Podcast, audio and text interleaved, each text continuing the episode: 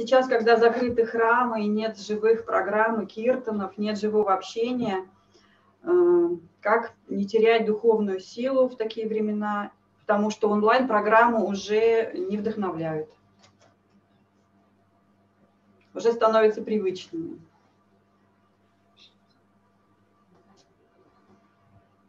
Джапа. В каком-то смысле вот сейчас во время карантина, пандемии, в России вторая волна сильнее, чем первая, а в Казахстане первая была сильнее, чем вторая.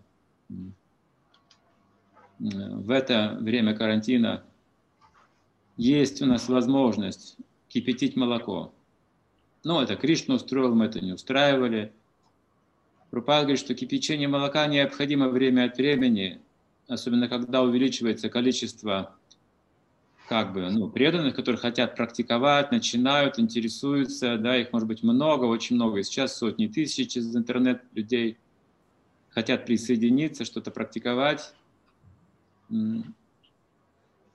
И вот сейчас как бы кипятится молоко, когда ну, наша искренность должна проявиться. Либо мы будем практиковать, либо не будем практиковать. Вот в этих условиях должна проявиться наша искренность.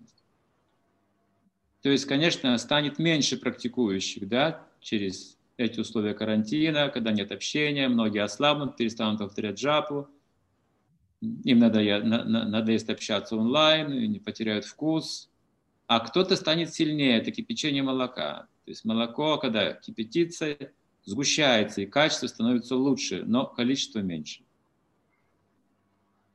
Это можно вот сейчас так понимать эту ситуацию. Процесс кипячения молока. Давайте. Улучшайте свою джапу.